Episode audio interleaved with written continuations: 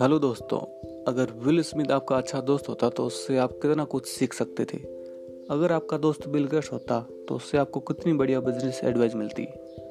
एक अच्छी किताब, चाहे वो फिक्शन हो या बायोग्राफी उसमें आपको आइडियाज़ माइंड सेट एक्सपीरियंस और एडवाइस मिलेगी, जिसे आप कभी भी पढ़ या सुन सकते हैं। इन सक्सेसफुल लोगों का समय बड़ा ही कीमती है। किसी भी काम के आदमी के पास इतना समय नहीं है कि वो आपको बैठकर सुने, समझे और सलाह दे सके। इसलिए अगर आपको प्रैक्टिकल नॉलेज चाहिए या सोचने का नया तरीका चाहिए तो वो आपके एक्सपीरियंस रेयरली अच्छे लोगों और अच्छी किताबों से ही मिलेगा। इसलिए बने रहिए हमारे साथ बुक्स इन हिंदी में और चैनल को सब्सक्राइब कीजिए। धन्यवाद।